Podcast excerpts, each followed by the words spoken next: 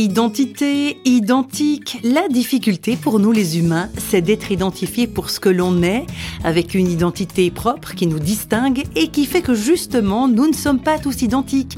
C'est un peu compliqué tout ça, mais réflexion faite, l'identité c'est une affaire de construction, une construction sur du long terme, avec des matériaux de toutes sortes et pas toujours parfaits.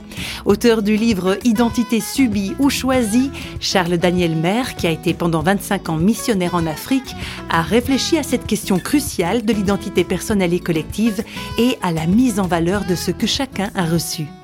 Nous avons tous à construire ou à reconstruire notre identité en étant dans des contextes qui sont plus ou moins favorables. Je crois que construire son identité, c'est se rendre compte que, bien sûr, que nous avons assumé un certain nombre euh, de faits qui se sont passés dans nos familles, dans nos pays, etc. Mais que ce n'est pas comme ça qu'on construit son identité. On construit son identité à partir de choses que nous avons reçues, à partir de ce que nous avons et non pas à partir de ce que nous n'avons pas.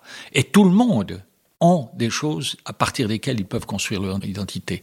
Donc il s'agit de résolument se tourner. Je crois que c'est ce que fait l'Évangile. Il nous invite à nous tourner vers ce que nous avons reçu de la part du Créateur, même si c'est pas exactement ce que nous aurions voulu recevoir, et de mettre cela en valeur.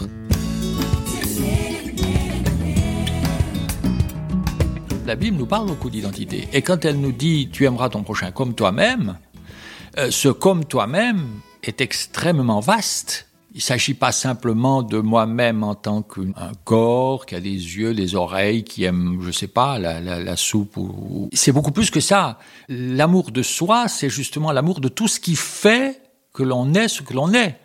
Il y a son histoire, il y a tout cet aspect-là de, l'identité, mais il y a aussi euh, toute sa culture.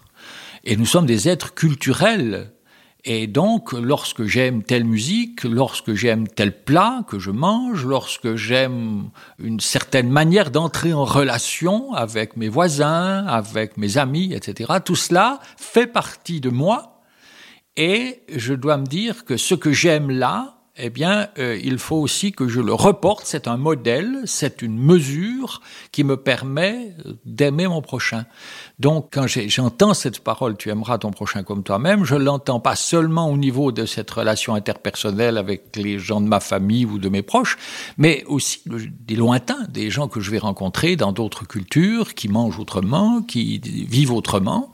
Je dois apprendre à aimer ce qu'ils aiment, à savoir pourquoi ils l'aiment.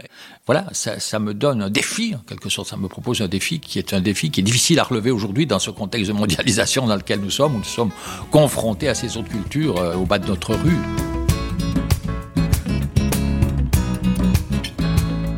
Aimer son prochain comme soi-même, tout un programme, c'est sûr. Une dernière question, c'est quoi le secret de l'estime de soi? Le secret de l'estime de soi, c'est de savoir que nous avons de la valeur aux yeux de Dieu, que nous sommes son image. Euh, c'est incroyable de penser que Dieu, qui est invisible, a choisi de se rendre visible par l'intermédiaire de ses créatures. Et que quand je vois un homme, une femme, je vois une image de Dieu. Et c'est ça qui valorise.